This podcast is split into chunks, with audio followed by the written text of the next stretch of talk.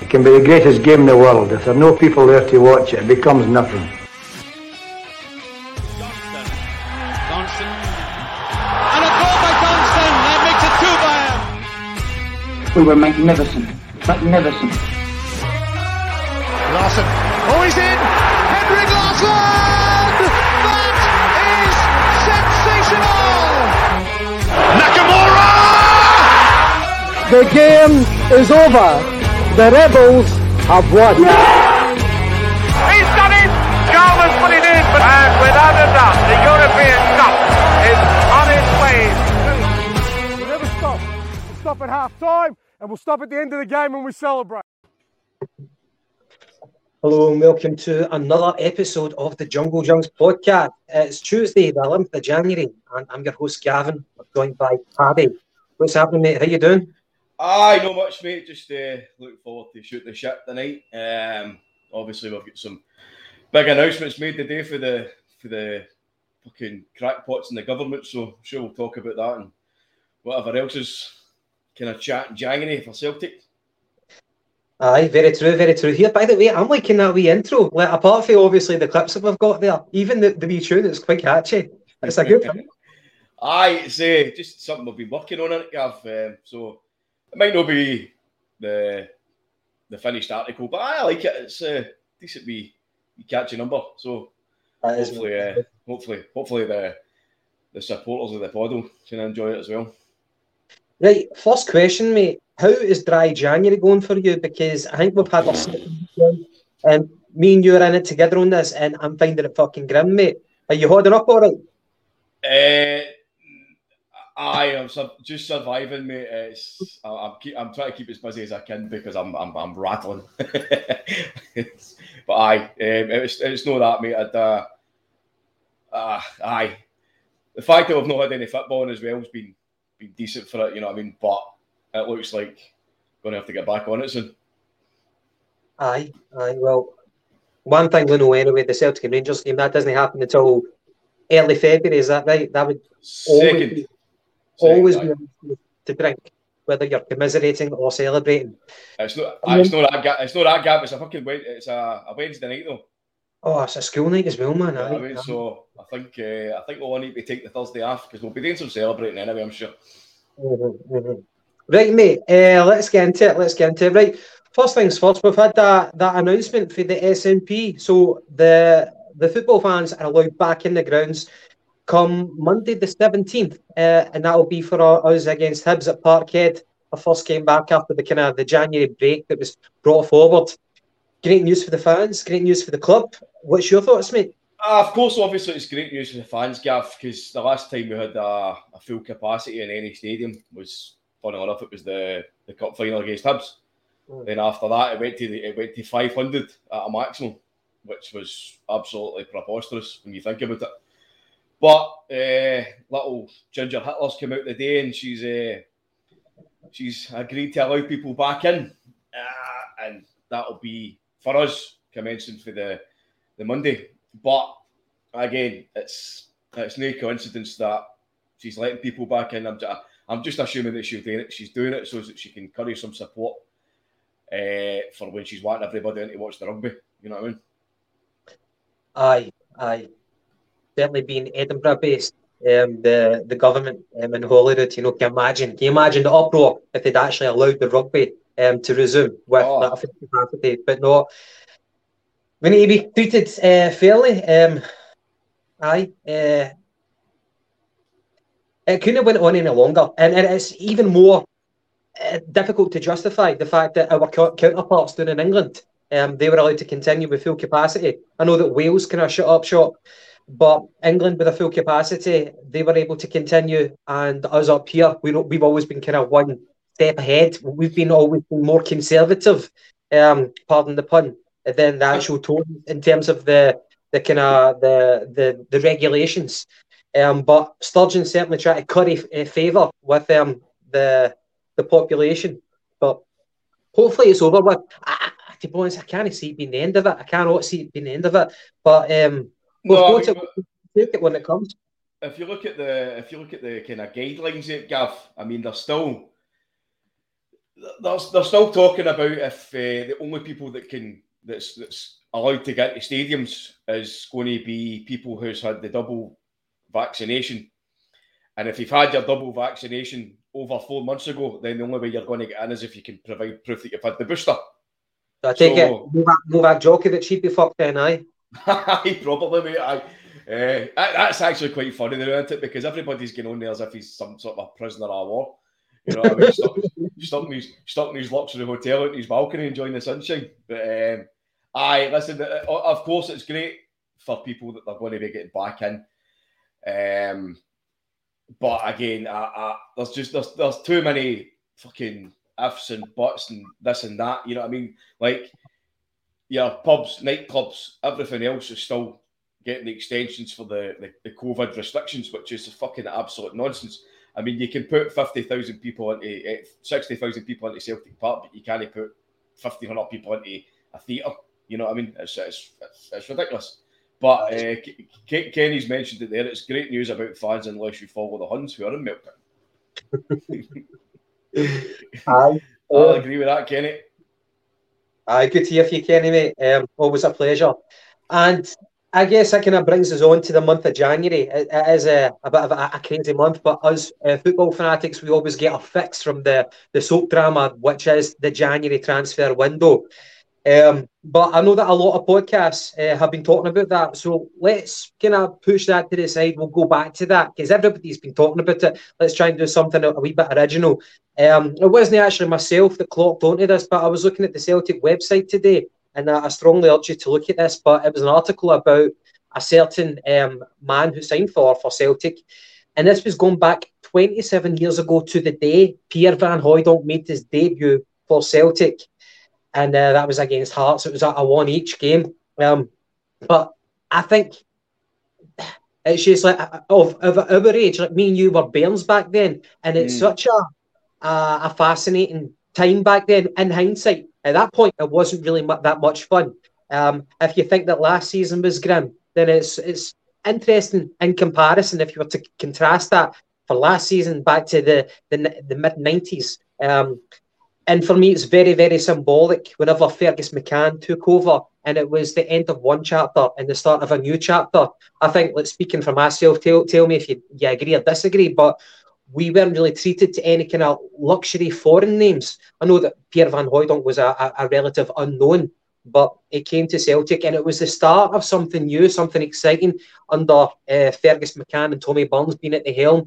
And he was bringing in a, it was like a changing of the guard. We still had the old kind of players like Paul McStay and Peter Grant, but bringing in uh, the ilk of Pierre Van Hooydonk, it was the start of a new time for Celtic, and that followed on with Andreas Thom, uh, uh, Cadete, Di Canio. You can't forget them. But I think like people of our generation and older, they'll know exactly where I'm coming from and why it was quite symbolic. It was the end of the bad times and it was the start of the relative good times slowly but surely. It did take a, a while, but the younger generation might not quite appreciate it. But what's your thoughts? Because uh, the background of that, he signed in January, and we that this was just a few months after losing to uh, Raith Rovers in the, the Coca Cola Cup Mhm. final.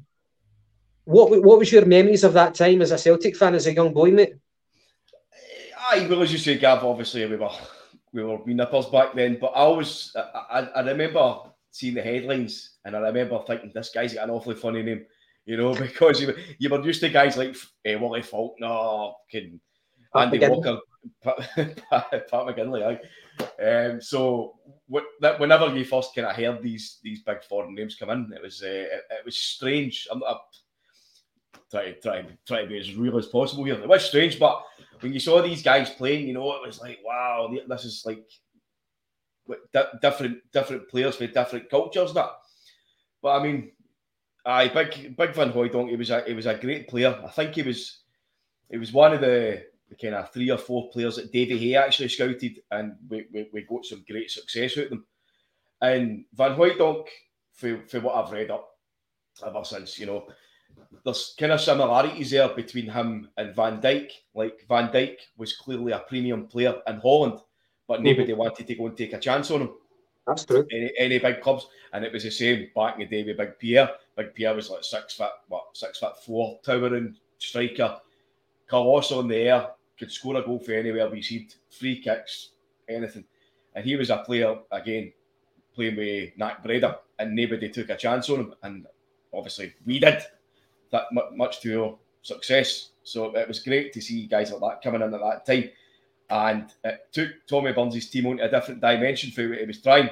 Unfortunately, as we all know, it didn't get as much success as we hoped. But that 1995 Cup final was a real turning point for us in the barren times. You know, I mean, we'd won the first trophy in fucking donks, and it, it, showed that we we could win things with this team.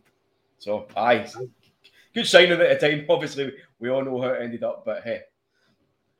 And of course, um, as you alluded to, he scored the winning goal in the Scottish Cup final against Airdrie uh, in 1995, and that that was a barren spell, as you said. That, that was six years without a trophy, and the younger generation, uh, it's not their fault, but we have we have been spoiled. The uh, Celtic fans in the last ten odd years, um, for, like going back to, to, to the Martin O'Neill time, even before then. But this was the start of something. But we we've been spoiled for for success for a long time now. But back then, it, it's difficult to imagine what it was like as a Celtic fan. Uh, and I, I, I remember like, I would go to the games with my dad, and uh, my mum would remind me, like nowadays, like she'd say, like you, you would come back and your, your face would be like tripping you because, like for, for the big games, we were, we were never winning. We weren't beating Rangers that often. Uh, we were finishing like fourth in the league at one point. Teams like Aberdeen, Dundee United were doing better better than us in the league.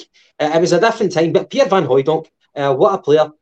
And uh, even that Dutch team in the mid 90s, they had some great strikers, but Pierre managed to get a fair amount of caps. And I think he won the, the UEFA Cup uh, back when it was the UEFA Cup and not the, the Europa League. He won that with uh, final. I, I, I, I remember actually watching that, Gav, and he'd, he'd been away to Nottingham Forest and, you know, had his, his, his episode in there.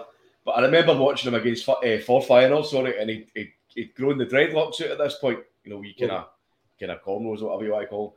But he scored, I think it was two two free kicks, and they were they were brilliant, absolute brilliant free kicks, and they were almost kind of Van Dijk esque. I know Pierre came first, but they were they were absolutely brilliant, brilliant free kicks, and it was in a uh, UEFA Cup final too. So I, he's, he, he was clearly a, a, player with with tremendous ability. It was just that his his attitude and his behaviour at times was a disgrace, along with his, with with amigos. Oh yeah, yeah uh, totally polarised opinion, especially when he went down to, to Nottingham Forest. I think um, after a while he just refused to play. He wanted, like, there was a few bits came in for him, but the, the, the chairman of that, that club at the time uh, refused to sell him. This was like after Brian Clough had left, of course. Um, but aye, different times, especially that, that period as well.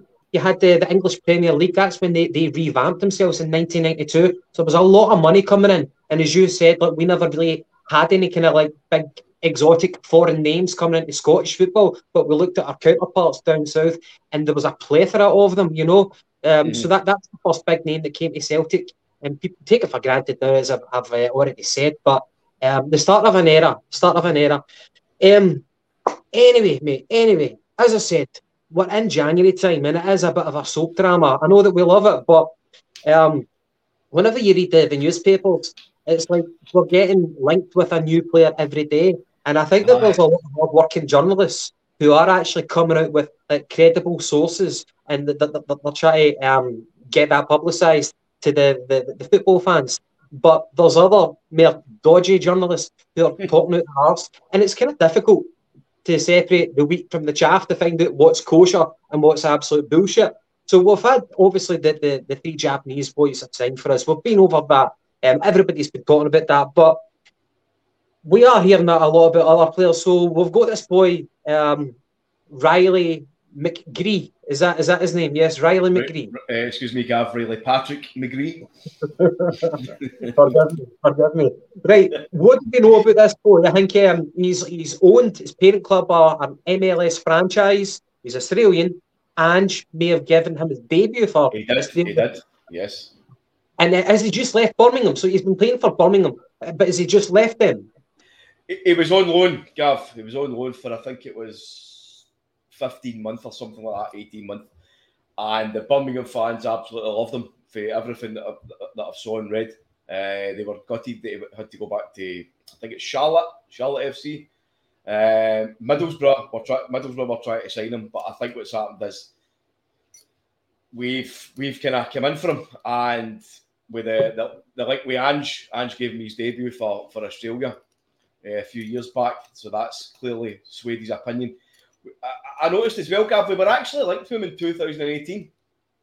So we were. Really? That's I I I seen a lot of. I went back a wee bit and kind of seen the the transfer rumours at the time. So that was like 2018. We were, linked to him, and that's when he was, I think, just before he signed for Charlotte.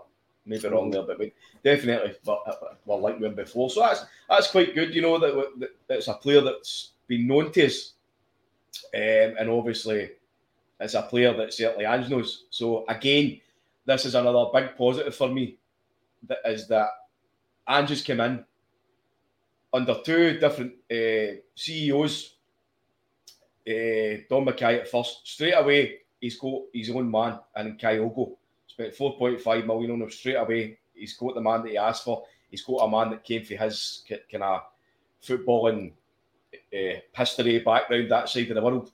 Then the next transfer window that opens, Gav, a new CEO again, straight away, three guys in who've clearly been scouted for, for, the, for the last for the last few weeks, months. So to me, Gav, that spells that it's not just Ange that's on board with us. It's not just Michael Nicholson that's on board with us. It's the entire board. And I don't want to give too much credit, but I, I, I need, I need I need to give some. But Michael Nicholson's the, the face of it now. So Yeah, I find it quite interesting. Uh, sorry for interrupting, but I find it quite interesting because not so long ago, Michael Nic- Nicholson was almost painted as a villain. He was the face, the face of the of the, the Celtic board, and it's, I, I'm not going to say unfair, but he, he's still a young man. Like whenever you see him, he looks about like mid forties, for example. He was the, the the guy who was in charge of the legal affairs for Celtic. Dominic McKay got, um, left well, for one reason or another. We, we assume that it was because he was uh, not fit for the job. So Michael Nicholson comes into the uh, as the the, the standing um, the caretaker. Not oh, fucking hell. What what what much I use here? He came in to replace um, Dominic He was, McKay. uh, It was an acting CEO. Acting, thank you, mate. Thank you, caretaker. Where am I going with that one? So, and eventually he's now been made the, the, the per- permanent CEO of Celtic. Obviously behind him, you've got the board, um, the people that we do, we do mistrust. But Michael Nicholson was the face of it, and especially he was tainted with um, the, the Bernard Higgins fiasco. Don't want to go into too much about that, but he's went from villain to a relative hero. It's funny, um, how how quickly things can change in football. But anyway, as you said, Ange, like the point you're making is that Ange is getting his way, and he might be getting his way again with uh, Riley McGree. Well, just just just before we, we go into that, it's, it's actually a very good point that you made, Gav, um, and it is true of most Celtic supporters. It's true of me anyway. I know that for a fact. Is that we do we, we do tend to judge anybody that comes into the Celtic board as being just uh, to, to to not be fully trusted, which in a sense is probably unfair. But I think we've got kind track of reason.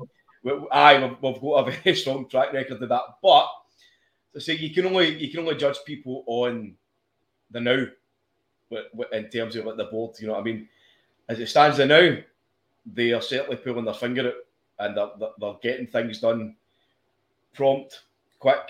We don't have much of a scouting department as such. So to me, this screams that everybody's working in tandem the now between Ange and the upper echelons at the club, which is which is delightful to see. Um, and if it's true, you know that we're just about to sign uh, McGree. Uh, I know McGinty's made a comment there. He says, uh, blah, blah, blah. Charlotte FC just entered the MLS as the newest franchise club. I think we've had to negotiate with the MLS themselves for the release fee. Um, aye, so we know how kind of crazy that the the American league is, and you've got to go through all these fucking divisions and whatnot. But hey, Yep. but if, if that's if that's the case, then and, we're- and we're still working on that, that's great. I think we've also got the other fella. What's his name, Gav? Uh, the, the, the Iranian guy. Can I just finish up on the on, on this boy Riley? So it looks to me again we're using the best um, scouting media available to us. Fucking YouTube. So he's 23 years old. He looks like an all-action midfielder. Um, certainly more more offensive than defensive. And uh, the the rumor is we're going for him for three million pounds. That that might be the the the release fee that we're, we're hoping to secure him for. Um, I've heard you say uh, in the chat, uh, rather reminiscent of Ryan Christie, but maybe more effective, maybe a wee bit more accurate with his, uh, his shooting boots. Um, would you would you kind of back that up? I well, I, I don't have any extensive knowledge on him, Gav, but for, for what I've for what I've seen him, what I've read, mostly for what I've read, is that he's a kind of dynamic midfielder. He likes to go forward. I know Kevin 14's asking what his position is. Uh, it's it's it's kind of centre mid, kind of number number ten type. You know, kind of guy that's going to drive on. Do you think? Do you think there's been a void, a void in the Celtic midfield um, since Christie has left? That type of attacking player. I've said it to him blue in the face, Gav. We, we miss a player who is willing to drive forward and support. I actually think we've no filled that void since Stuart Armstrong left. That's a good shout, aye. Um, I, I, Christie for me is another guy that liked to drift out wide. I know Armstrong did as well, but Armstrong was the last kind of proper box to box midfielder that we had that was going to drive forward and get into central areas and kind of uh, tackle, uh, follow up, knock on for the strikers and get involved in that and try and get on the end of a cross, whatnot. Certainly somebody, certainly somebody that was still missing the squad to know. But I'm hoping that if this boy McGree, uh, McGree, sorry, is that type of player, then I'm looking forward to that. And I'm also kind of happy because it sounds as if Hatate's that kind of, yeah. excuse me, that kind of advanced forward midfielder as well. So, aye, it looks as if that we're, we're certainly putting the building blocks in place for Angie's team and Angie's style. But a point that was made to me today by my old man, fun enough, he says to me, What about all these signings? And I says, Aye, what? He says, Japan, Japan, and Japan and Australia. I says, Aye, what? Many players are we going to end up losing if they can playing Japan and Australia during the season. So that's it's, it's actually a fair point that because you know there's talk now about Japan going to be calling up four of the players: Kyogo, Maeda, Ideguchi, Hatate, and then if you've got Australia playing as well, that's Rogic and McGree. So possibly that's six premium players at your squad. You know what I mean? Which I... is it's, it's quite worrying that actually. Now that I think about it. I know, I know. Um, a lot of uh, the English clubs, for example, um, on one hand, but I'll bring it back to this, but they felt quite hard done by about the AFCON, um, African Cup of Nations starting, and them, them losing a few key players. But it's quite similar to us, and they've got Australia and Japan have got crucial World Cup qualifiers coming up um, at the end of January and start of February, I think it is. So that potentially we could be without these guys for no particular order, Rangers, Hearts, and Dundee United, those games. Uh, so yeah, it can be a big blow. One, one thing I was thinking whenever I read that, I'm like, aye, that's a bit a kick in the boys. One, what I did say to myself to kind of to find a bit of consolation is you can't lose what you've not yet, what you don't yet have. So these Japanese boys, obviously Kyogo, we really depend on that guy. Whenever he goes, to these qualifiers. We're really, really going to miss him. But Maeda, Hatate, and Ideguchi, uh, the impact of their loss won't really be felt as much. The impact really won't be there because we don't know what we're missing until we actually see them in the flesh doing it for Celtic. And we're wondering, can can we fucking just regroup with the players that we've got, with a few returning players from injury coming back to bolster the squad? Hopefully, we make we can make it through those games. But certainly, the Japanese guys aside, Rogic, uh, another stalwart. Uh, the guy has been so so dependable, um, and yeah, his loss will be really really felt. So you, your old man has made a brilliant point. Um, it's just really really unfortunate this has happened, but it shouldn't affect our transfer policy. Looking at players from wherever South America, Australia, Japan, etc., etc., it should never dictate policy. But I, it's, it's going to be a kick in the balls, mate. That is, um, I don't know. I mean, if, if You've obviously you've got Turnbull at the new right? So if if Tom Rogic is out and no in the team, then who do you get, who do you put in to replace both Turnbull and Rogic as the, the advanced midfielder? if Kyogo's out, you've got Jack, uh, and a jetty, uh, and probably would you call him, the young boy uh, Joey Dawson. Mhm. Same again. Name Maeda, you're having to rely on the likes of Owen Moffat kicking in, um, Mikey Johnston. You know, so we really had to get these guys in because the squad was was was threadbare as it was. You know, obviously we're getting the likes of Julian back. Hopefully, Jota is going to be back in the next few weeks to to counteract that that injury problem. But I still think that it's it's worrying, Gav. You know that we're, we're going to lose potentially six players to international duty, and it's coming at a crucial time. So uh, Brian's made the comment there. Uh, so just pose this question to you, Gav. Would you like to would you look to postpone the derby if we had five to six players out? I probably would, but I see Ange just going with what he has. I agree with Brian in the sense that Ange will go. We will go with what we've got right now. Um, it's already been postponed once, but that was not not due to the players being out, but due to uh, the SNP um, sticking their, their nose in, in our business. I think it would be the, the media would have a field day. They would definitely have a field day if um, if Celtic looked to postpone it any further. If there's a precedent for that sort of thing, I think there'd be more justification. The SPL would be more, they, they, they would appease us more if we had players out due to COVID, but not so much due to the, the, the international qualifiers. I think that the media would take the piss out of us. It'd be a, a bit of a PR disaster, and the SPL uh, would refuse us point blank. It's a good question, but I can't see it happening. And I think we just need to roll up our sleeves and just fucking go for it. Uh, would you agree with that? Uh, I wouldn't. I wouldn't relish it. You obviously want to go into the, the Rangers game with everybody fit, rearing to go. Aye well, cle- clearly Andrew's already said that that you know he'll play with what he's got. He's not he's not the type to moan and groan about it, but I don't think it's really moaning and groaning about the fact that we're going to be losing a large chunk of players. Now, there was a certain team who, when they were in Division Three, I think it was, they actually put in for a match postponement because they were missing three three players. You know what I mean? They couldn't they couldn't put three players out against fucking Dumbarton or something, and they got a match postponed. So. so yeah, yeah. So you're, you're, you're talking.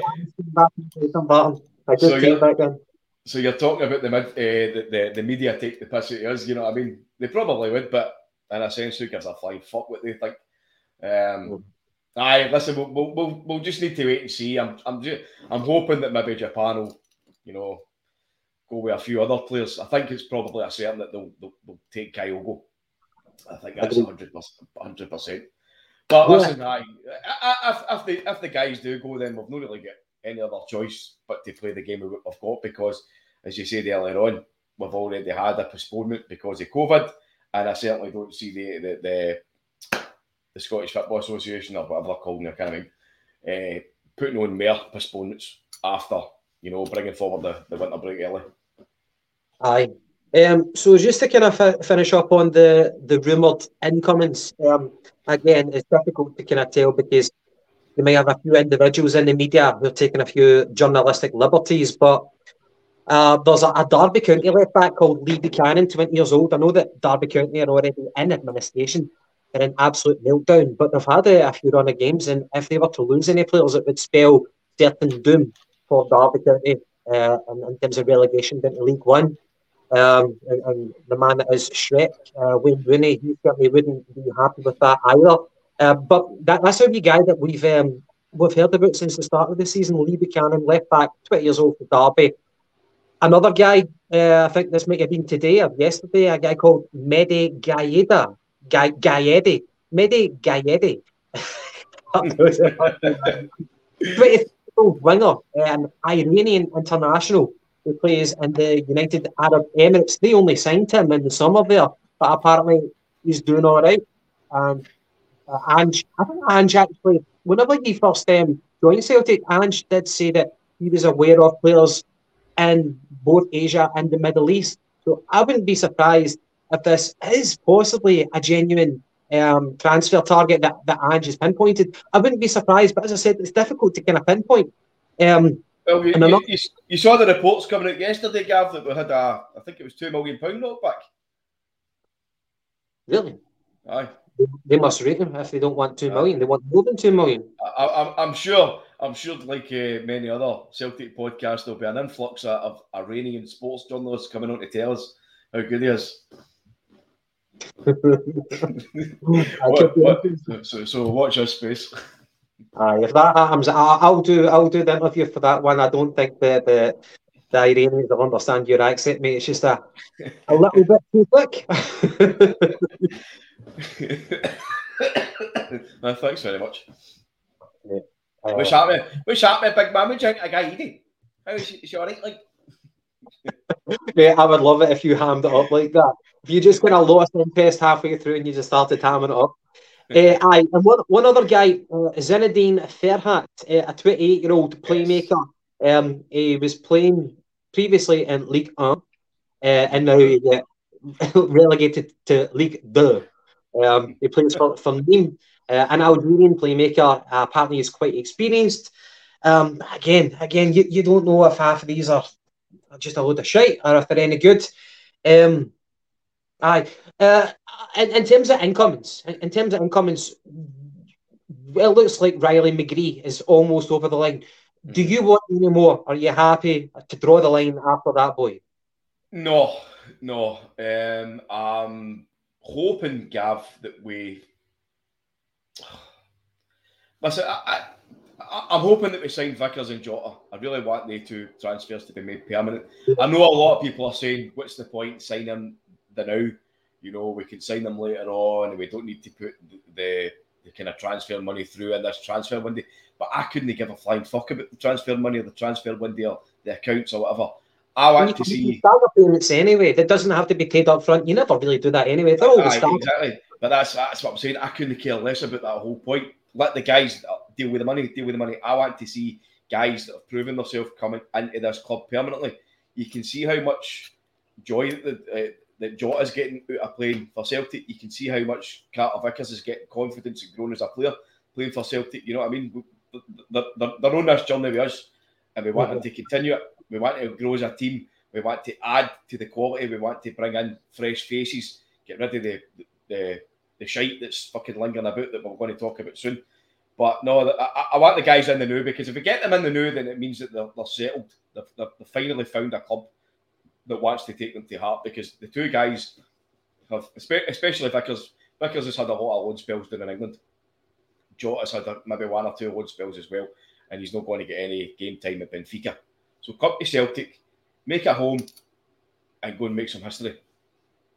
Aye, aye. Yeah, I totally agree with you. And uh, another thing, uh, another lone player back in the day who uh, made a big impact, but he left too early, um, was Ramon Vega. I think he was like featuring on a, a, Celtic podcast in, in the, the last day or so. Ramon Vega, uh, he came from Spurs and um, he played like what six months for, for Celtic and he left afterwards. But he made a big impact for Celtic, and I think that he was talking whether you can um, put this down to genuineness from the guy or whether he's just trying to appease the Celtic fans. But he said that he really, really regretted uh, having left too early, and he, he wished that he, said that that was one of the, the, the best times of his football career playing for Celtic.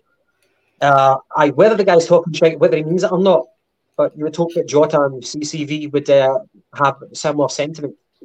Well, this is this has been your hoping that if Celtic make a bid, you know, and obviously the player doesn't need to, to accept it. The player can hold out for another move, but you're hoping that maybe the likes of Joe Hart, who is a an integral part to this squad, he's a leader. You can see how much he loves it now. He's coming on a permanent transfer, Gav. He's realised what Celtic's all about. He's found a home. He's found a crowd that loves him. He's found a team that wants him, and he's uh, uh, uh, he's shown the, the, the benefits of that's coming out of his game. So you're hoping that for him coming for Tottenham, where Carter Vickers, that's his parent club, he's surely going to be having a word in his, his ear and saying, listen, you've been out on loan, you've been here and there, nobody's gave you that that chance. We've, we've all got a chance here of doing something good. You know what I mean? Come here, spend a couple of years, and then if you want to go here, there, and everywhere, you'll get it.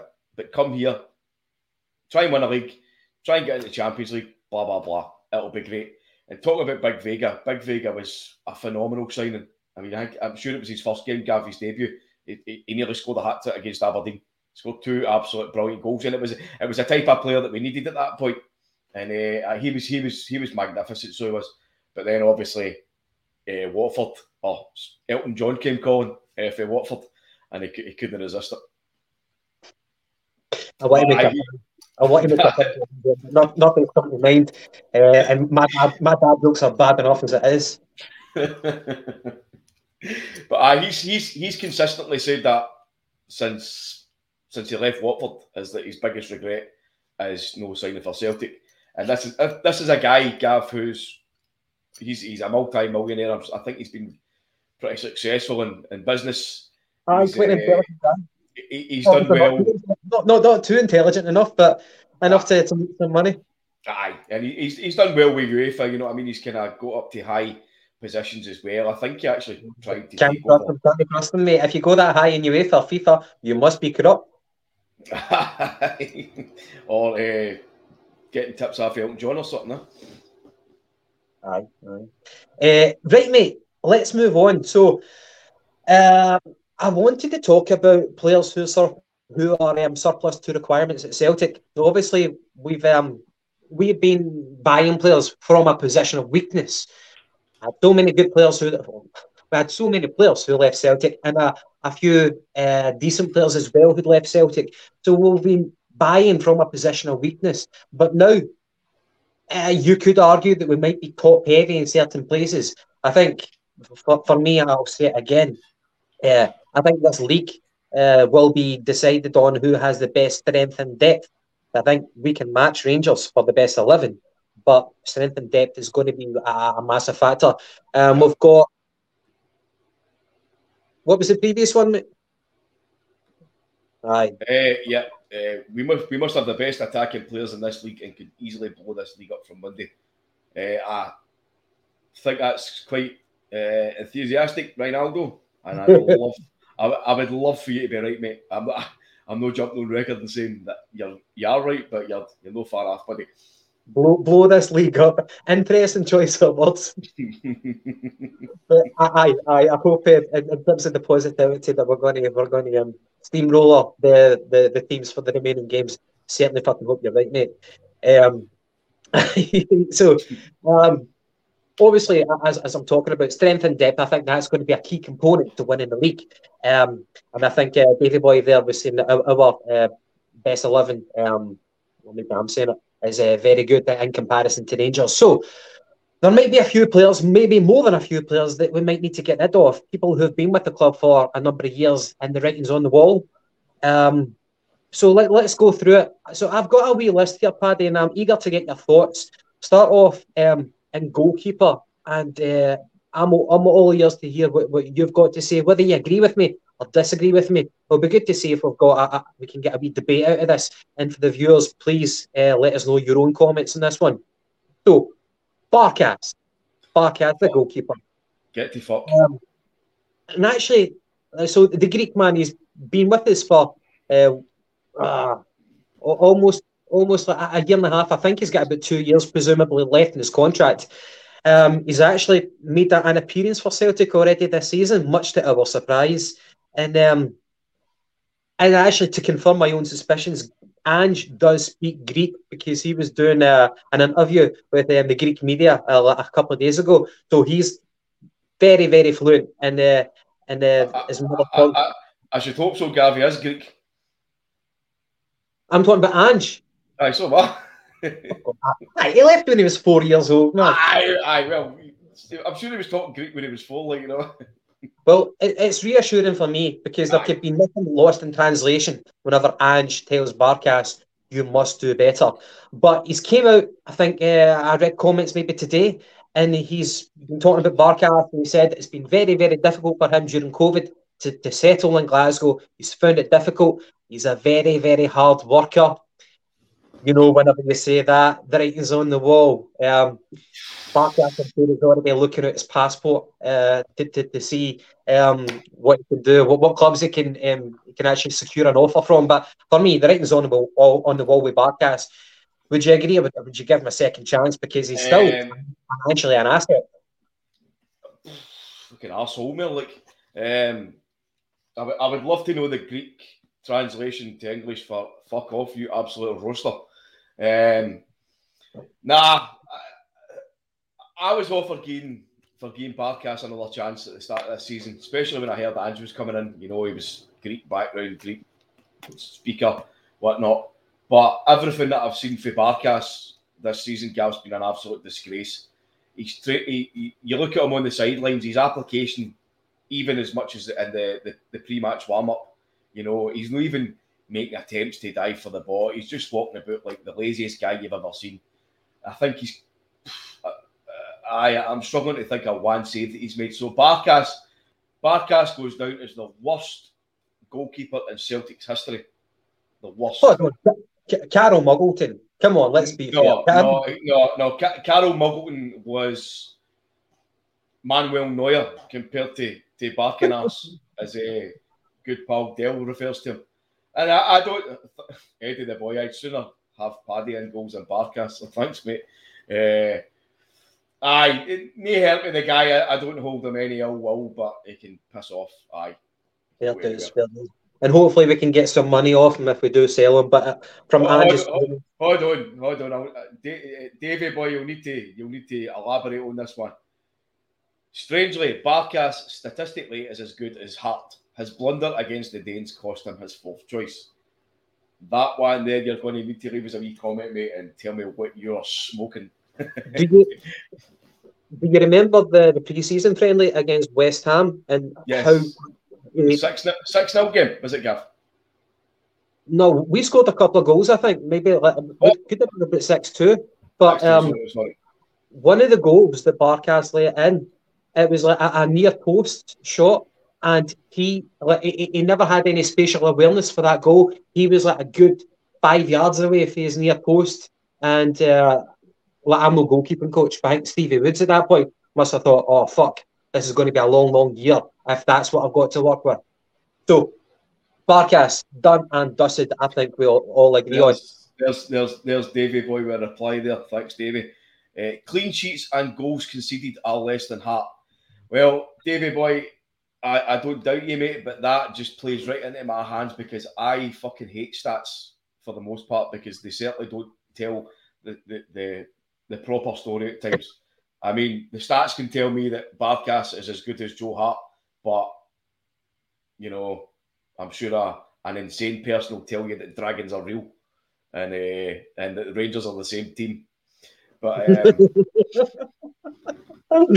Right, uh, moving on to the next goalkeeper. by, by, by the way, sorry, Gav, this this this guy's just started uh, posting on the the pod and that he's got the best name I've ever seen in my life. The Fud Is it Roaster. Fud Roaster? Is it Fud Fud Roaster? Roaster. Fud Ah! Roaster, how you doing, pal? he's put if Celtic lose Kyogo, Rogic, Maeda, and Hatate for international break, should we initiate Rule G7 and request postponement? No, I think that we should play Fud Roaster up front. Aye, aye. We had that, we had that a similar question uh, from was it Brian earlier on? Yes. Uh, I, I can't I can't see it happening. Um, if it's legally uh, viable, thing is, man, we've got a league to win, so we're looking for every single advantage that we can get. If, if Celtic actually did try to exploit some loophole and get a postponement, fair enough, man. I'll be happy. I'll be happy, but at the same time, you know, postponing a game again and again and again, we just need to some. We need, we need to go. well, there's, there's, there's Eddie asking the question as well, Eddie the boy. If that's true, you have to consider Ange Ball. Uh, I'm assuming that's tying in with the, the, st- the stats for uh, Davy. If that's true, you have to consider Ange Ball. The current system leads to more goals being conceded due to open play rather than being shite. That's absolutely true. I think um, because that we've got such an attacking intent in the team, and that's our kind of ethos approach to the game, is that we are going to be weaker at the back. But if you take that away, and if you look at Barkas and his individual performances, which I think you've got today, the guy is a complete disaster. Uh, as I say, you look at his attempts to, to actually save balls, you know what I mean? You'd be as well with a T Rex, you know what I mean? The, amount of- the, the, the length that his arms extend away from his body. The, the, the goal that sticks in mind for me is the one that uh, we lost at Ibrox last season. I can't actually. I think it was. I actually think it was a McGregor own, own goal went it doing this, but Barkas actually tried to dive for the ball. He moved in the air, but he never moved for this spot. He literally dived and never moved. If you know what I mean, it's, it's hard. It's hard to. It's hard to describe. Was that, not the, was that not the Midtjylland goal? No, the one at Ibrox. I think the one that they, I think they won one 0 It was obviously it was last season, uh, but no, that, that that goal sticks in my mind. But as I say, I've watched the guy training. I've watched him warming up, and his his application, Gav, it's it's it's horrendous. It just looks like a guy that it just looks like a guy that can't be bothered. You know what I mean? So if he can't be bothered to even warm up and at least try and save a, he, he can't even save a shot in a warm up. There you go. Move on because I'm starting to get annoyed about him. I was about to, say that. I was about to say that, guys. If please leave no more comments about Barkas because Paddy will never shut the fuck up about that boy. so anyway, right, Conor Hazard, mate. Conor Hazard, okay, 23 years old. He had his day in the sun in the Scottish Cup final win. Uh, he looked raw as fuck in that game, but he kind of redeemed himself for the penalty shoot. I think he, I think he might have had two saves. Um, he kind of outshone Craig Gordon to an extent. Um, but aye, Conor Hazard, 23 years old, at that at that stage in your career, even as a goalkeeper, I know that they can mature later in life, but he needs to he needs to go out and get some some game time with another club. Uh, I, I'd be more happy promoting the, the the youth prospect who plays for the the B team. I get the guy's name. Tobi Oluwayemi. Yeah, thank you, mate. I'd be more happy to kind of promote from within, but Conor Hazard at 23 years old, nah, I would. I'd No, get rid of him. aye, off you go, son. Go and go and find yourself a club and uh, go and do of well. He's uh, aye, he's, he's, he's had his he's, he's made his moment uh, in history. He's, he's been part of that cup final win. That's as good as it's going to get for Conor Hazard, unfortunately. Um, by the way, he's he's he's compadre in goals as well. Scott Bain, I would get rid of him. I don't think. I, know people are saying you know that he's, he's good enough to be backup, but see for see for a team of your stature, right? If Joe Hart gets injured, we need a goalkeeper who is good enough to step in, not just somebody that's like a plain Jane, which is what Bain is. Bain's not good enough to be number one. He's not good enough to challenge to be number one. So for about me- Siegrist? Who? Dundee guy. Siegrist. uh, by the way, the rumours is that he's maybe going to be going to the, the dark side. Aye, He, he, he's, he's done well enough in, in SPL, but I would I would like to see his Gav. We're making inroads and going and buying a good caliber of player. You know what I mean? So why no go to the back and do that? Start for the back. You know, Joe Hart's 34. We can still get another couple of seasons of him, but go and try and get somebody maybe 22, 23, 24. Spend a couple of million on him and develop him. Somebody that's willing to come and learn and maybe play in the cups. You know, Yeah, yeah. I think I think for, for me right now, where we are right now, we've got Hart and goals. I'm no that bothered to put a backup goalkeeper. For me, we can address that in the summer, but for right now, I think we've got bigger fish to fry. Um, but I Hazard, I think he's like an, an international for Northern Ireland. Tell me if I'm wrong. aye. Aye, so aye, he's going to make a career. Best of luck, mate. But I don't think it's going to be at Celtic. Aye. I, I, I, don't, I don't even know if he gets a game for the the occupied uh, six county game. 18. Right, moving on into defence, uh, looking at our, our outfield players. Uh, one guy who has never been Mr. Popular, uh, Mr. Bolly Bolingoli. Ball, 26 ball, years old. ball, balling jobby. Ballin Jobby, Ballin Jobby. Um, 26 years old, signed in July 2019. Uh, left back. Nah, well, granted, we've had a lot of players uh, play for, for um, our left back slot already. Like we've had like five. We've had like Juranovic, who's a right back. You've had Yeah. Greg Taylor, Liam Scales, Jobby, and Montgomery. So five players. Um, Bolly for me, it's a shame because we spent. I thought it was about three million. It could be less. I, I thought it was three million that we spent on him and on Greg Taylor each. But uh, the guy, the guy still got a, a lot of good years left in his career. It should be with somebody else. I would sell the boy. Um, Well, there's there, there's the first couple coming in. Uh, Davy boy. Aye, you're right. Bolingoli is Lukaku's cousin. That's uh, correct, but he must be about the, the ugly stepsister of the family. Uh, Eddie. How do you think No, I just mean that like he must be like the. uh, Well, I don't want to say the black sheep of the family, but you know what I mean. uh, let's move on. E- E- Eddie's Bolly's only Bolly's only crime was being horny. Free Bolly. Aye. I said I, I I don't hold any ill will of the guy travelling to Ibiza for his Nat King, but uh, he can't play left back, so aye, beat it. Aye. I think that the main thing is he's never really impressed. He's never held that down, let the, the, the left back berth prior to him getting horny. So it is what it is. Uh, judge him, He's- judge him He, he's just he's he's just another one of the players, Gav. I mean, he looks he, looks like one, one game he can be can be brilliant, and then the next game he's totally erratic. You know what I mean? He, he, he- he's obviously got the makings of being he's an international left back, or he was at one point. So he, he was a good player for Vienna. Um, but again, there's no consistency there with Bolly. He's just an absolute crackpot. So uh, he's not a guy that we can afford to to, to put into the team and depend on him. You know what I mean? Aye, So aye, he's, he's, he's of no he's of no use to us this team. Right. Now, I know that Liam Shaw has already signed a loan deal with Motherwell. I would like to see another guy who was brought in at the same time as Liam Shaw. I'd like to see Urhoghide go out on loan. 21 What do you- years old. I I spoke about it in the last podcast, my, my, my estimation of uh, of his abilities and where he is right now in his career. I was at the game for the, the Real Betis at Parkhead. I was not impressed with his performance. I came back home and then I was reading the comments um, on Twitter of um, Celtic fans' opinions of his, uh, his performance, and a lot of them were quite complimentary. So I watched the game back. I'd recorded it. I watched it back, and for me, I was just doubling down on my opinion of him. I'm happy to be.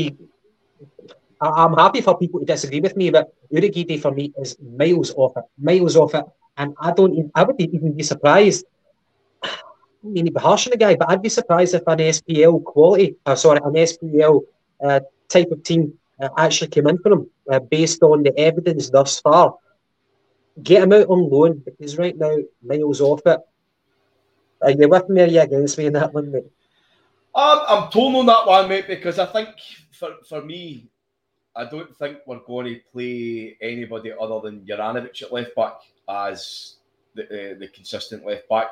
So I think Right, it's right always no, no left back. I think we're going to keep Juranovic at left back and play with Ralston at right back. So That's if we do if we do that, then we're going to need somebody else who is able to play in the right back position. We don't have that. I know Urhoghide's possibly a centre back, but he's probably the only other kind of third choice player that can play right back. So if I've got our two right backs on the pitch, one being left, one being right, we need somebody else there as backup. I would have that, and especially if we get another possible injury at centre back, or if Stephen Welsh gets sold to Udinese, which is possible, uh, we're going to need another player who can operate in that position. So I would, I would keep him, I would keep him a bit Gav. I know it would probably do his development better if he went out on loan, but I think we- we've saw how much we can be shortchanged with, with players missing. So I think I would keep him. I would keep him for that. For, for that. If there wasn't so much riding on this season, I would be happy for Urhoghide to get more game time for Celtic so that you would have to eat your bloody words, man. Like the guy is gash. But we'll find it, find it, mate. Um, Dane Murray, uh, that's an interesting one. So he is uh, 18 years old. Personally, for me, I would keep him and develop him in the first team just for training. Certainly, he could go out on loan. He's not good enough to play uh, for us right now, but I would keep him and develop him. There- there's no rule that if you're not good enough for the first team, you must go out on loan. What's your thoughts on that one? Because he did get a wee bit of exposure. I think he might have played uh, maybe one, one, two games, uh, and the the the wasn't it against Alkmaar? Was it? No, Was it it- was, uh, he, he, played, he, he played. He played the second leg against uh, Midtjylland when Midtjylland, Beat- yeah. Beat- Beaton got sent off the first game, sure, and then it was, it was Wel- Welsh and Murray was the centre backs. No, I would. Uh, um, ah, I'm not interested to be honest. he, Fair enough. he, Move on. he, he can either play with the B team or go out on loan. Um, aye. Like this is an interesting one because this is a young boy who's actually had a fair bit of game time. This boy has had 18 appearances this season, 19 years old, but you're probably going to guess I'm talking about future game time at Celtic because we've got all these new players in. Maybe not best position. We don't know. Adam Montgomery. I would, I, I- would, I, I would loan him to fucking Bannatyne's gym and say, go and bulk up, wee man. Go and do some body work. Um, aye, he's. I, I'm glad that we've got more bodies in to cover the, the fullback area uh, because I think he's been very, very poor. And I don't want to degrade him too much, but because he started off well, Gav, started off quite bright in the pre-season, and then the games that he was asked to operate, left back, left wing, left wing back, whatever, he did he did well at the start, but he's he's fell away. Um, attacking wise, extremely poor, very very poor. Struggles to take a man on. Defensively, offers very little. I think I can count in one finger how many tackles I've seen him made. Uh, I've actually got ten fingers, but I just use one finger because it's I can only remember one particular tackle.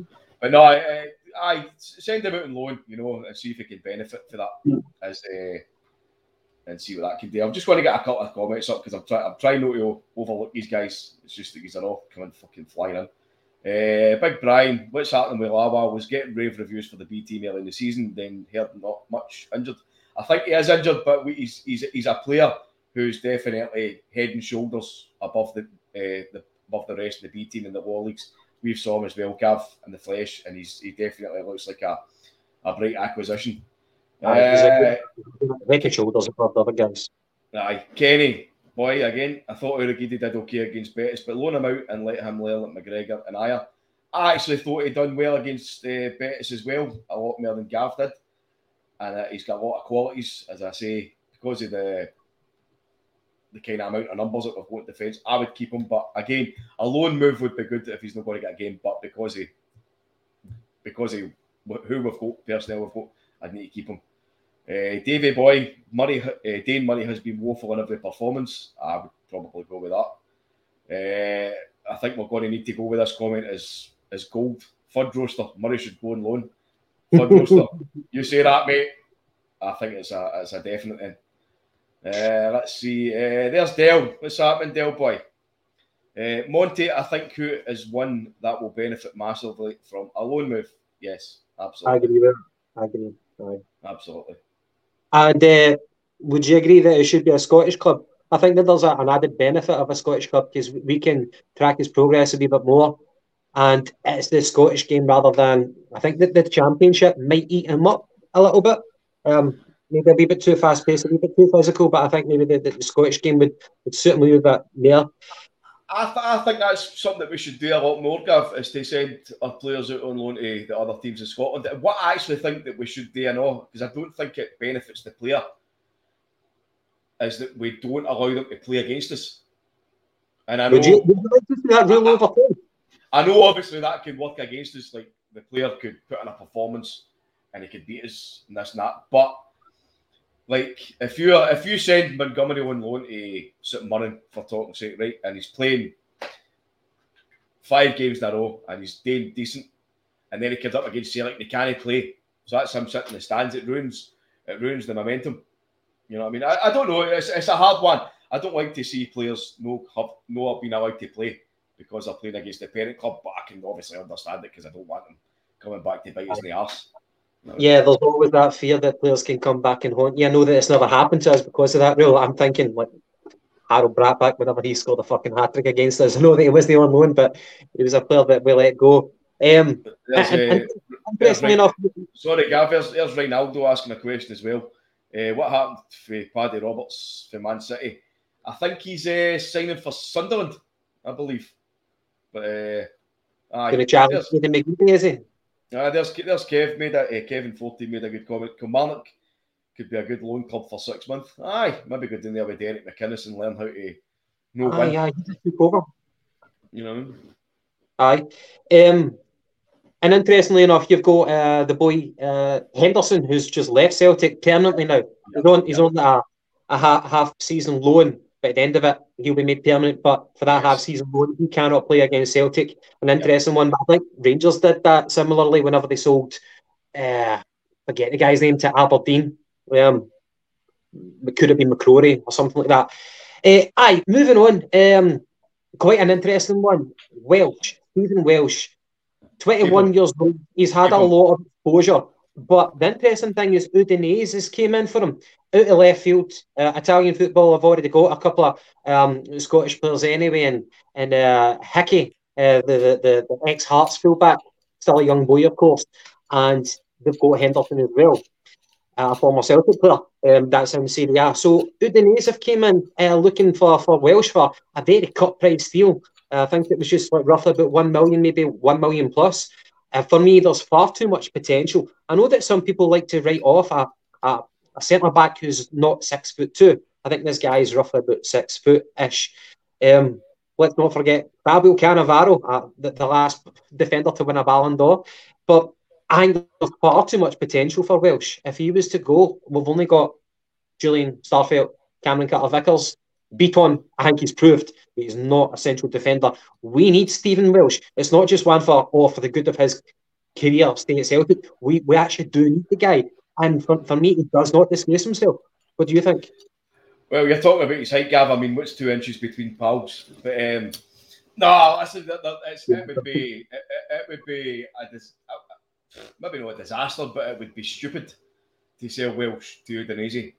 Number one, like he's he's he's done he's done well enough. He's done reasonably well the games that he's that he's had to play this season. He's probably going to be the fourth choice centre back because uh, Jullien is going to come back. Hopefully, he's going to replace Starfelt and he's going to build up a partnership with Carter Vickers because I think that on on form, on fit, uh, and fitness, that that's going to be the best two. Starfelt can be number three, and Welsh can absolutely be number four. And also, you're talking about the the, the transfer figure that's been reported, Gav, is, is two million pound for Welsh. Ah, they can piss off, piss off. Keep him. forgot what I was going to say there.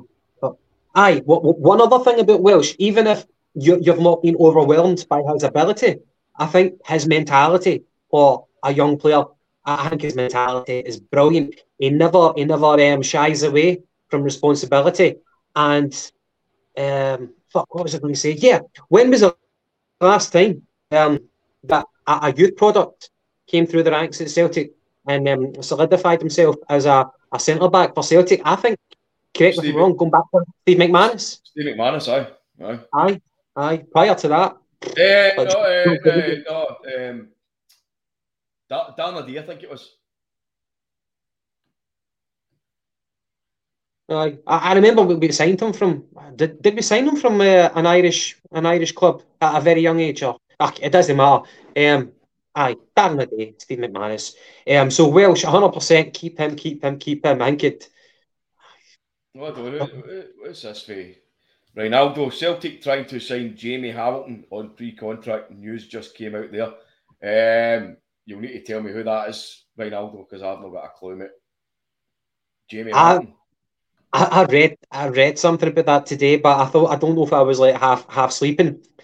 I don't know if he's an actual Hamilton player or if it's just Hamilton is that that's his surname. Um, I couldn't tell you anything about the boy. Um, aye, aye. Please come back in with that comment and and uh, put a wee bit of flesh to the bones on that one. Um, mate, Soro, Ismaila Soro, 23 years old. Now this guy was signed in January 2020. Uh, we're top heavy as it is for um for uh, defensive midfielders. We've already got Bitton, who, as I said, he's justified himself. He's uh, proved that he is a defensive midfielder and not so much a defender. So you've got Bitton, you've got McCarthy, who was signed for four, four fucking years and rumoured to be on half decent money as well. You've got McGregor, who's already been playing as a number six, and then we've got Soro, and we've also brought brought in Ideguchi, who might be a cut above the rest. Uh, for me, Soro, I, I want to see him do well, but he's a bit of a car crash, man. He's just he's Aye, too mate, he's- he starts Mate. off starts off a game with a yellow card, man, and you just you're watching behind the couch to see if he's going to make the, the 90 minutes. Mate, he- he's he's a fucking he's an idiot. Um, he's he, he's a player that came in last season and made an impact uh, at the same time as David Turnbull, and we, we needed a kind of wee a wee solid midfielder that was going to get stuck in and put in the tackles and read the game, and he done that well for, for, for most of the second part of last season. But when he came in this season, Gav, he's he's he's turned into a fucking complete maniac. Like he's went from being what I called a, a Poundland Kante to a fucking Landry N'Guemo. You know what I mean? That's that's how bad he's got. But nah, he, he's he, he's never going to he's never going to solidify a, a first team position at Celtic. You know, there, there's so many players have got in ahead of him now, and he's he's really let himself down this season, especially the you look at the the, the, the Betis game, the first game in, in the Europa League. I mean, he, he, he get he get booked early on, and then he was still running about like a fucking maniac, and he nearly get his sent off, self sent off. So he's he's a he's a liability, is, is, is the nice way to say it. So I definitely Offski. But just on the, the last point there, uh, Gav, uh, Jamie Hamilton, as the boys are telling us on the, the chat, is a centre half for Hamilton, funnily enough. Oh. Uh, Ronaldo, Liverpool, and Newcastle are interested in signing Hamilton as well. He's 19. Uh, Liverpool also trying to sell Jamie Hamilton, says Chilpill. Uh, Davy Boy, if Soro was allowed to take Brown's place last season, he may have progressed, but he's not getting it. Sell him. That's a fair point. Um, Scott Brown was played last season out of sentiment for most of most of last season, and uh, we, we we Soro could have done a job last season, but it's not happened. Same as what happens with a lot of players. He's had his chance. It's not happened. Move him on. If he's going to get a, a move to America, then fair play him. But aye, move on. And I'm eager to get your thought and the thoughts of the viewers on this one. Uh, again, same position. We've already mentioned them just there. We're top heavy in this position. James McCarthy. I think it would be a bit yeah, a weird one if we let him go after only just signing him. But James McCarthy, obviously, he's a Celtic supporter, 31 years old. We've got him on a four year contract. I think the only way that he leaves is if he wants to leave, if he's going to go out in search of genuine uh, playing football every week. I don't know. I don't know. He's back in Glasgow, back back where his family's from. I'm still bewildered. I'm still flabbergasted, but, but it's definitely not an Ange signing. We know that for sure. Yeah. It just, it's just weird. But we've given him, we've given him a golden ticket at that age in your career, injury prone. That's what you want. You want a four-year contract, and we've given him everything that he's asked for. I don't know exactly how much money he's on, but in terms of footballing chances, I can't see it. I know. Before I go into that, mate, uh, uh, Brian's an absolute bell to that comment. Uh, Jamie Hamilton plays for Hamilton. Question mark. Are we interested in any players called Frank Bayern or Dave Liverpool? very good, mate. Very good. McCarthy, aye. Where, where you start with that? Clearly, everybody knows about his past, his experience. You know, played in the Premiership with Wigan, Everton, Crystal Palace. Played with Ireland as well for many a year, so he's got the he's got that experience, international experience as well. He's come up here with a reputation, Gav. He's come up here and he's certainly nowhere near proved anything that he's going to be a, a good player for us or as a first team player. I thought it was uh, when I heard about it, I was delighted because he's always a player that I'd hoped would play for Celtic at some point in his career. But whenever I heard it was a four-year deal, like you're mm, that's a bit strange that one. Guy made his debut. I was delighted because I, I was hoping that because of all that experience that he had, that guys like McGregor, who takes over the captaincy for Brown and takes over the leadership mantle into a team that's transitioning um, and, and and and evolving. There's no that many accomplished leaders in it. You were hoping that McCarthy's going to come in and help McGregor back it, back him up. You know, be a leader on the park, be a leader in the dressing room. Whether he's doing that or no, Gav, I don't know. I really can't speculate on that. But from what I've seen on the park of a player, as a because that's what it is, as a player, it, he's, he's offered pretty much nothing. Um, this the St Johnstone game's a game that myself and Dale on the, the Celtic supporters podcast have been talking about. St Johnstone didn't even attack us, Gav, and McCarthy literally just sat, collected the ball, and made a wee pass on. He never done anything. It just it, it was just a, a floating jersey. So for, for, what, for what he's shown so far, aye, he's, he's, it's been a terrible signing. I think I think by the end of uh, this season, regardless of what happens, I think Ange Postecoglou and James McCarthy might just have an honest conversation between themselves and say, "Where do you see your future?" It's not going to be at Celtic, presumably because he might not be getting much more game, game time for Celtic. But it really depends on McCarthy. Uh, he's got the contract; he can see it out, and public opinion will turn against him if that happens. We've, we've seen it with plenty of other players before.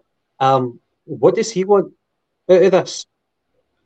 But I, I No, I- I mean, uh, what I'm hoping, Gav, is that he's he's he- he's going to have a point to prove. You know, what I mean, I don't I don't imagine him coming here and being some sort of a, a leech in that respect because the, the guy is a he's a wool Celtic man. You know, what I mean, he's it's always been his dream to play for Celtic. Whether or no Celtic should have signed him many years ago, they should have, but it didn't happen. So his his his path was created for him. He's he's been doing that path, and he's he, and he's brought all that experience. He's had good games. He's, he's been a stalwart for Everton, Ireland as well. I don't think he's done yet, but as I say, as it stands now, it's been a poor signing, especially when you look at the in terms of the, the, the, length of his contract and his probable his probable transfer his his uh, his wages, sorry, which is probably going to be around about the twenty thousand pound, twenty five thousand pound mark. that, that would be scandalous. Uh, see if it's uh, see if it's more than fifteen grand. I think that's scandalous. It really is. But moving on to McCarthy, um, again, you, you don't want to see him fail. You want to see him succeed. But I, I- think um, the body is failing him. Mikey Johnston, a man who's uh, the opposite trajectory of his career, uh, 22 years old. Um, shall we decide in the summer uh, where, where he goes, what, what he does? But 17 appearances, four starts, one goal, I think, so far for this season. Mikey Johnston, uh, and by the way, he is a bit of a whipping boy. Let- Let's let, let's hold the hands up here. Is it justified? Maybe, maybe not. But for a flair player, for a winger, that's they, they're going to be losing the ball more than any other position on the park. He's not been doing it for, for, for Celtic this season, um, and we hoped that he had that. He's always had that promise. He's got the ability, but is it the mentality? Um, and he, he must have fucking hated working under Neil Lennon. But the transition now by Ange Postecoglou, have things get better for him? Wh- where is the problem? Where is the problem with him? If you were to diagnose his his problem as a footballer, is it in the head? What's happening with, Mike, with Mikey Johnston? Mate? Well, eh, since, since Mikey Johnston came in and made his debut, Gav, you know, he was kind of. He, looked like a tall enough boy, you know, he was always quite slight. He looks as if he's, he's, he's certainly got the, the, the ability and the quality. He, he, can, he can have that wee turn the trick. He can take on a man. He can leave a guy on his ass. I think it's a it's a mentality thing with, with Mikey Johnston because what he does is he does he does the starting move well. You know, as I say, he can do a bit of trickery, he can get by a man.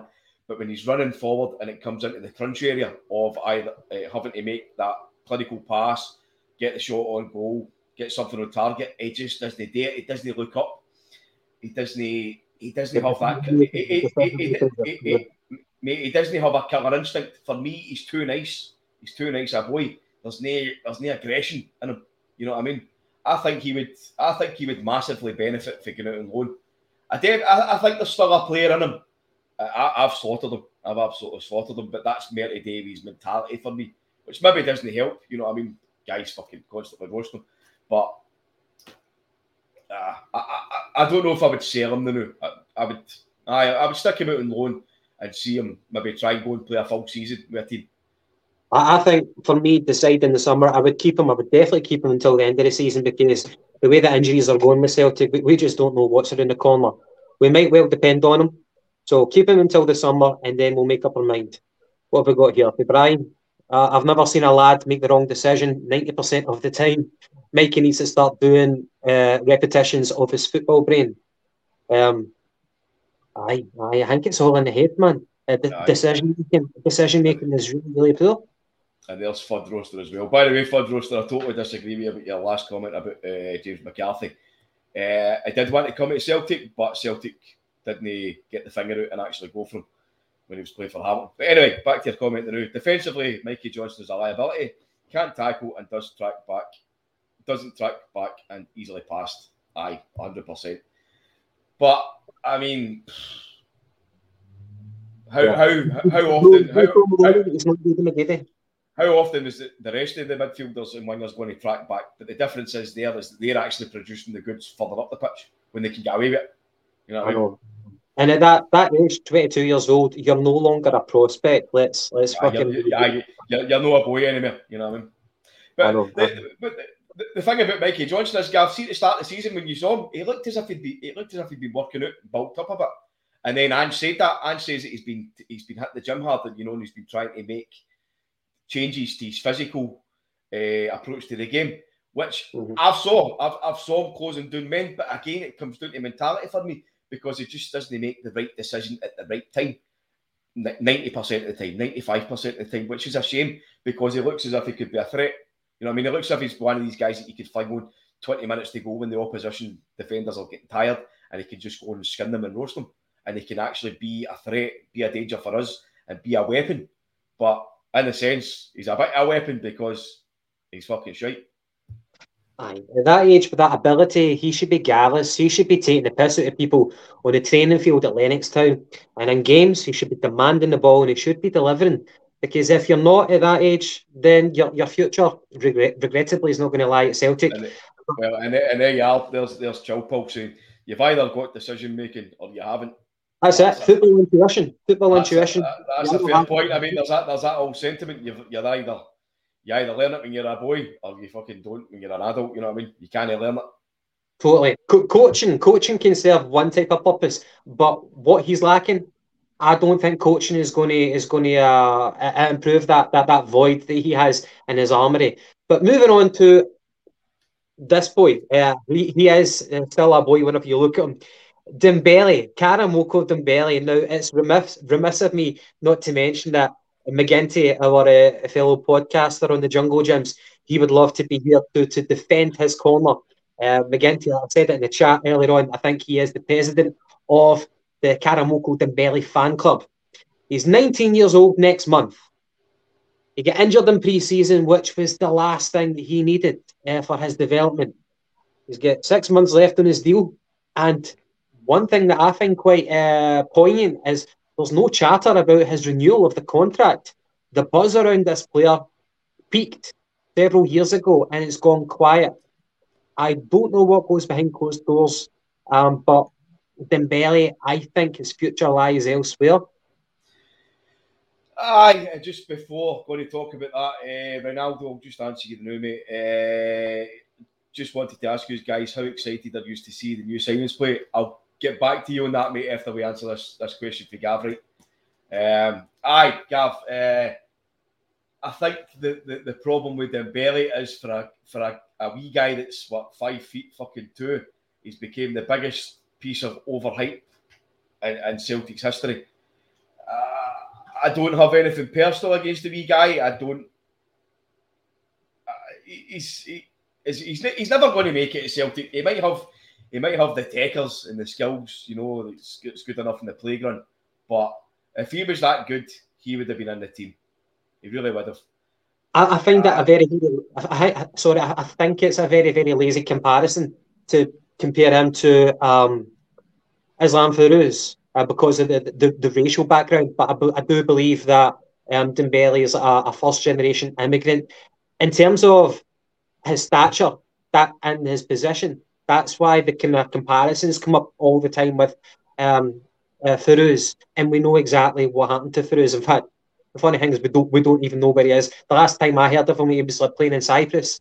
No, Um, the, la- the last I heard of Ferruzi was actually selling hats. Do you? Fuck off. No, I'm do you serious. I'm serious. I'm serious. really? I'm serious. Aye. Was that, was that, reading what you bought? What's that? Did you buy your hat for Feruz? Uh, no, I'm, I'm, not giving him advertising, no. Right, right. But is, is Dembele, do you think- you think going to make a proper career in football? Uh, do you think it's going to be the? Do you think it's going to go the same way as uh, Feruz? I've got absolutely no idea. Gav. I mean, I've got my own opinions on it, and I'm and I'm just speculating.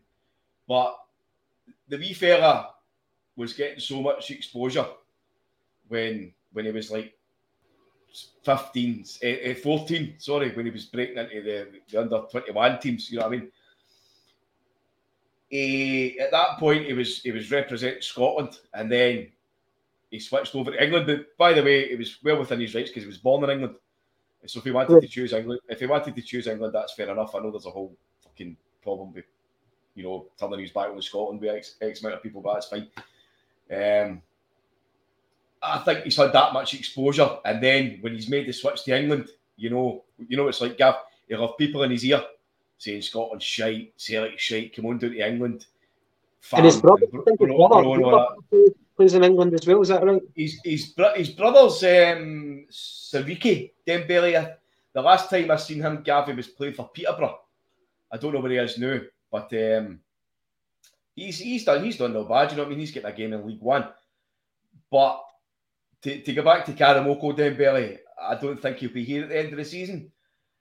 And I think personally, he's so overhyped, it's unbelievable.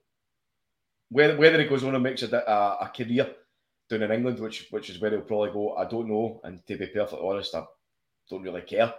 Um, because I don't see him being a Celtic player for that much longer. And unfortunately, as soon as a player leaves Celtic, I can't give a fuck about them. So I'm preempting that. Fair dues, mate.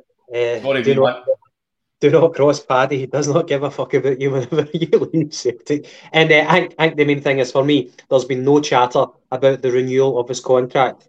Um, so I, I, I think the writing's on the wall there.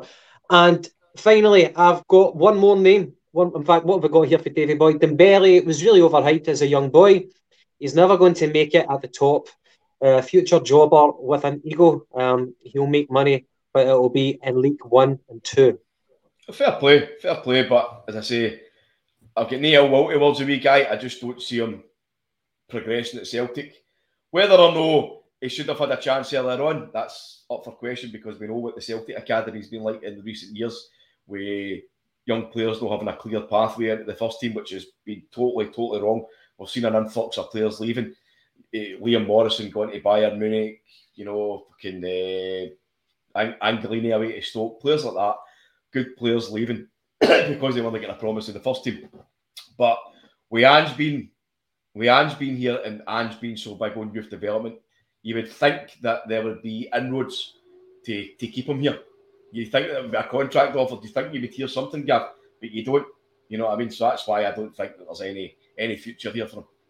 Um, you can't really judge him. Um, I think he's back in, in, in first team training just now. I think he came back in uh, quite recently, but the, the injury that he got in pre-season was not good for Celtic and not good for him because Andrew's not really had a, a proper opportunity. Uh, well, to, there, there's, there, there's one for uh, AJ SC Tech. I get the feeling that the early famed him got, got to his ego and worked him. Let's see if he recovers from injury.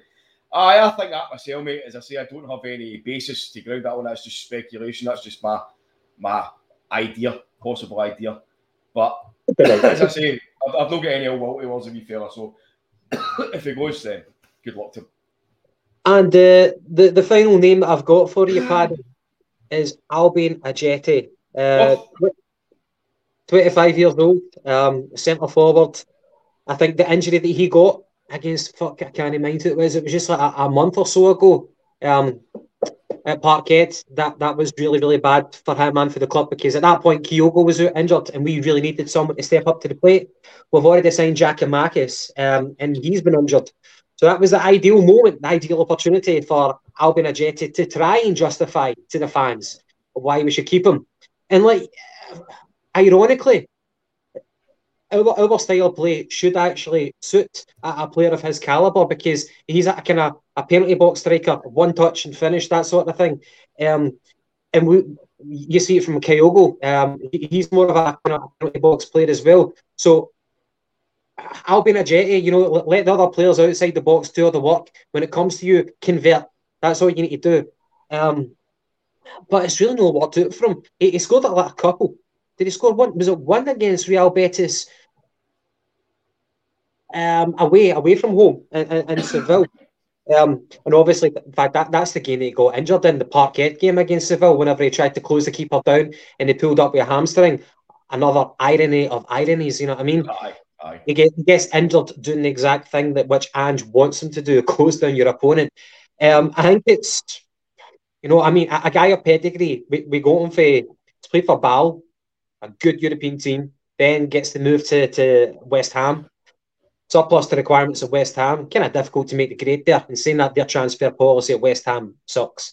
Um, well, historically it does. It's not that good, but it comes up to Glasgow. It's no work to it for him. Is shite, or drink it's just the right player, wrong time, or just that a No. lot of misfortunes with injuries. No, I think he's he's, he's obviously he's, he's clearly a player with, with quality. What you what you get with Ajeti though is you don't get any consistency. Uh, Gav, you know, what, what, one game he can be really really good. He can be effective. He can score a goal, and then you'll not see him for another month or two. So he's he's a player where there's absolutely no point in having him. When when he's good, which has been very very few glimpses of that, he's been he, he- he's been effective. But aye, he's a, he's another one that's an absolute shite bag at, at the best of times. He doesn't get involved. He doesn't track back. He doesn't chase his runner down. And as you say, the one time he does it, he goes he goes and pulls his hamstring, which is probably unfortunate. But as I say, there, there- there's there's been a few times this season when I've actually like really liked his application, especially at the the, the pre-season because we, we spoke about that a lot. We were we were looking at players that had maybe you know changed their attitude for the last season, and Ajeti was one that I thought had slimmed down a wee bit, and he- he- and his movement was good, and then all of a sudden it just disappeared again. It, it, it just looked slow, cumbersome. So aye, he can get to fuck uh, with, with the with the best with the best of will, Gav. I- I would Um, until the summer. Uh, again, with injury crisis, we don't know what's around the corner. Giamakis, we can't really trust him. no, uh, I, I, you I, would rather. I, would, I would rather sell him, mate, and just put Fud Roaster up front. Um, he's he's probably going to die. he's probably going to get into more holes than a jet will. aye, aye, uh, fair dues, fair dues. Right, I've not got any more names, but Right, well, ju- just before we just before we go back on that, and I'll go back to uh, Ronaldo's comment. Ronaldo, aye, Ronaldo. Sorry. Uh, just want to ask you guys, how excited are you to see the new signings play? I'll let you rattle on with that one first, Gav. aye, uh, Maeda, or Maida, Maida, that's his name, Daizen Maida. Uh, very excited, very excited. Um, I think I, and again, we've not yet seen him in the flesh, but I'm anticipating that Jota might go to the right and Maida will occupy the the left forward, and of course Kyogo up front. I think that will happen, especially with um, other players. Things are not going well for them, such as James Forrest, who normally would always be your first pick at, uh, right forward. I'm very excited about Maida. Um, the guy's a workhorse. What I'm really, really excited about his actual Mm. work ethic. In terms of his quality, I don't know how good he is with the ball at his feet. I think he he's good at like a, a, a one-touch finish. I don't think he, he might be the best dribbler in, in the world, but I think Postecoglou is bringing him in because he knows exactly what he's going to get from. I think he's going to be a fan favourite. Yeah, really looking forward to him. Hatate and Ideguchi are a bit of a unknown quantities. More so for Hatate because he's a I don't want to say a, a, jack of all trades, a master of none. I think that's a, a horrible label to give someone who's a utility player. But he's a young boy, and I think um, whenever we had Dan Dan Dan Or- Orlowitz, um, the, the the J League um, expert, he said that he's one of those players that you need to really, you know, take care of him, look after him, and give him all the support that he needs. I don't know how how strong mentally this player is. Um, certainly, what he's seen do well, but he's already a, a Japanese international, and he he won he won the the J League anyway. So he's already got a winners medal from that. So he must be of of good stock, of good pedigree. I'm looking forward to that. And Ideguchi, I'm intrigued about what he can do that would be maybe set him apart from Bitton, from McCarthy, from Soro. I'm intrigued to see what his composure is like because a lot of the, the Japanese players who come to, to Europe are normally quite technically gifted. I'm quite excited to see about that. In terms of Johnny Kenny, no idea. Um, big bustling 18 year old centre forward. I think I don't know if he's going to trump Joey Dawson in terms of the pecking order, or if he's going to go to the B the, the, the B team. I do not know about that, but I'm looking forward to it anyway. Fuck, we really need to come together. We really need to push on. Um, the bedding in period, I don't think anyone really has much of a license to do that. What do you think, Paddy? I I seen a comment earlier on, um, and it was about Dembele. We were obviously we were talking about Dembele, and somebody says give him the rest of the season. Unfortunately, we can't give a guy like a, kid like Dembele the rest of the season. We are in a massive, massive title fight here. We need to win this league this season. It's imperative. It's colossal. You know, uh, apart from wrestling back the title that's ours, there's there's that massive carrot of the Champions League at the end of the season. So we need guys to come in and absolutely boss it. Guys like my Maeda, uh, I think he's going to be. I think he's going to be an incredible signing because his work rate, his quickness, his sharpness, his dynamicism, his directness, his closing down, his pressing, everything is going to terrorise SPL defenders, especially playing on a big pitch like Celtic Park. He's going to be able to cause so much fucking carnage if he wants to. Uh, Hatate, I think, is going to be a wee guy that will be able to come in and and and cause a bit of havoc and. You know, I mean, he's he's probably going to be a guy that the ball stick to his feet and he'll run and he'll get forward and he'll get into good positions. He'll link up with the wingers, the midfielders, the inside forwards, whatever you want to call them. I'm actually looking forward to seeing Ideguchi because he's a player that I've not really seen. Not that I've seen a lot of either two of them, but my Maeda and Hatate have been on that wonderful scouting system that's called YouTube quite a lot. And been excited by it. But Ideguchi is one that I want to see how he slots into the team. Because I think if he gets a game, Gav, he'll be the one that sits in front of the defenders as the lowest sitting midfielder that that uh, McGregor has kind of been most of the season, and then it'll be uh, sorry, it'll be Ideguchi, McGregor pushing on a wee bit, and then hopefully Tam Rogic up top and that three. So for me, that that's that's kind of you've got good passers, you've got somebody that's going to be able to read the game and kind of dictate at both ends. You know, what I mean, Ideguchi will hopefully dictate defensively, and Tom Rogic dictate offensively.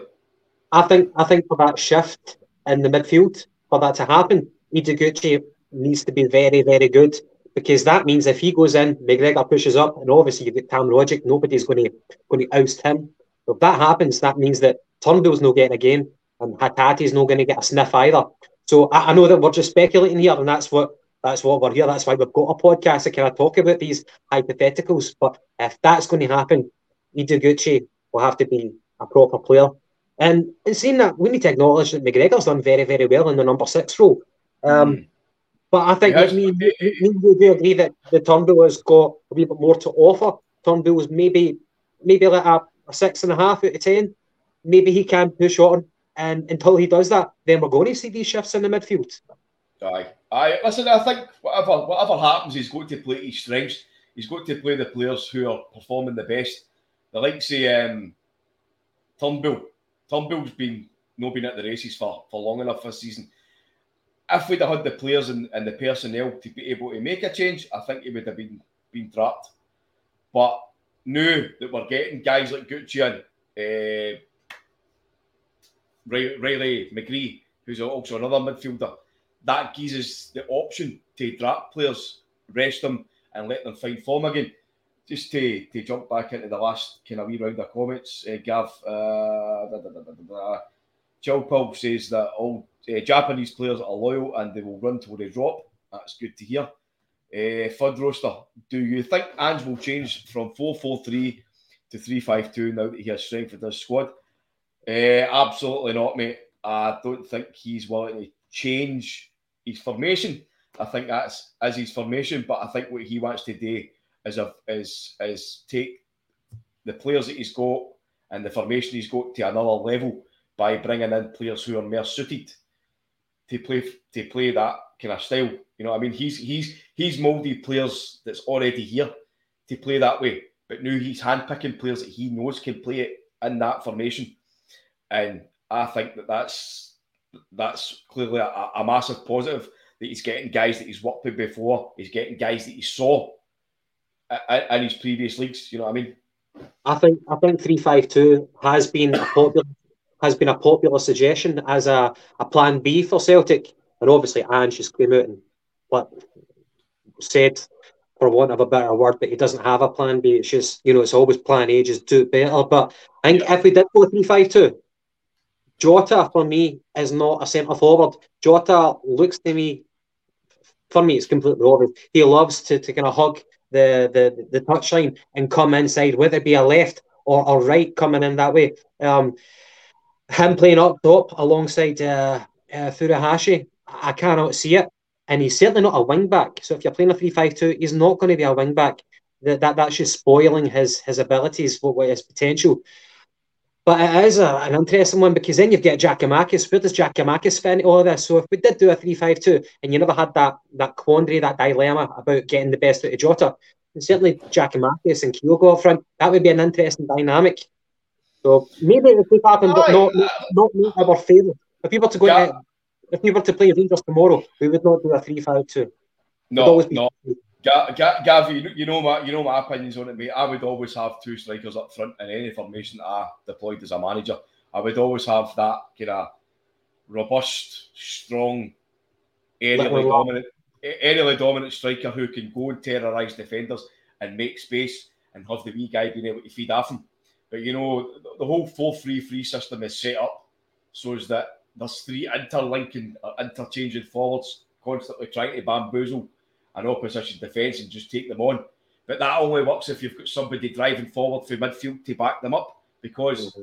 when you've got Jota, for talk's sake, out on the left, or Abada, or a Maeda, hopefully on the right, or whatever, when you've got Kyogo in the middle himself up against two, three, four, and five defenders, it then starts to become troublesome when he's trying to do that all himself. Do you know what I mean? So when you get that guy busting the forward for, for midfield. That's, that's, that essentially turns into four strikers. If you get another guy pressing forward, it turns into five strikers. Do you know what I mean? So that's where the transition's got to be in the tactics. You know what I mean? It's got to be ever evolving during the game. So I know I know guys are kind of, having a chat aside there talking three five two, four three three, whatever. But again, that evolves and changes within the game. Whether he starts off at uh, four three three, when he's when, when, he, when he's attacking, you know, our inverted fullbacks turn into midfielders. So it then becomes like a two fucking, I can't even count them now, uh, two at the back, loads of midfielders and loads of forwards. You know what I mean? When we're defending, it turns, you, you, you get four at the back plus two dropping back, so it turns into six. You know what I mean? so can I just check your maths on that one, please? Don't ask me to do that again. I can't count. I got I got the same answer as you. Yeah, we're cool. We're cool. Right. no, no bother, fucking Rachel Riley. Get your tits out. right. Um, shall we end it with that one? Um, any other comments that you want to, you want to um, uh, address before we wrap it up for tonight, mate? Um, no, just just absolutely delighted to, to be seeing Celtic back in action soon. Um, aye, absolutely delighted.